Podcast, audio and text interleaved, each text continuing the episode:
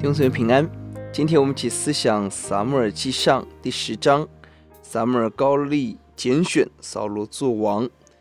承接上一章，扫罗遇到撒母耳，而这一章撒母耳两次设立扫罗做君王，一到六十六节是私下高立，而十七到二十五节是公开的拣选扫罗 做王。神为了要坚固这位新的君王，上帝做什么事情呢？第一节是先知撒母耳高利他，有神的印证，亲嘴代表团契接纳，并且清楚的宣告，指出责任与使命。第二节让他安心的驴子找着了，让他不叫事物缠身，专心的来走神的路。三到四节代表他生活的。供应他生活的所需，五到七节，十到十三节，更新他的生命跟灵性。特别第六节，耶和华的灵必大大的感动你，你就与他们一同受感说话。你要变成新人，一个被神拣选的器皿，要承接极重要的任务。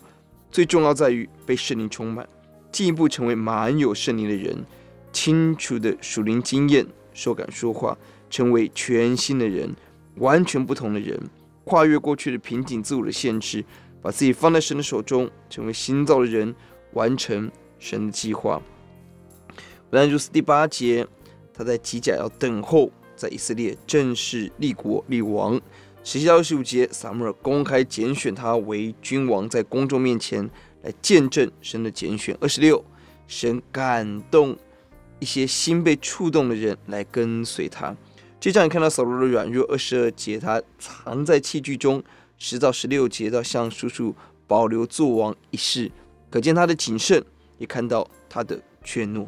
撒母耳忠心完成神的托付，一到八节仔细提醒扫罗将遇到的事，十七到十九节是拣选君王前最后忠心的提醒百姓不可离弃神，二十四二十五节教导国事君王的责任规范。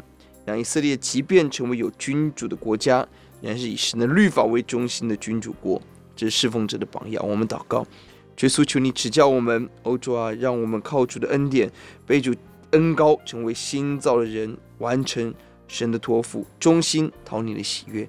听我们的祷告，奉耶稣的名，阿门。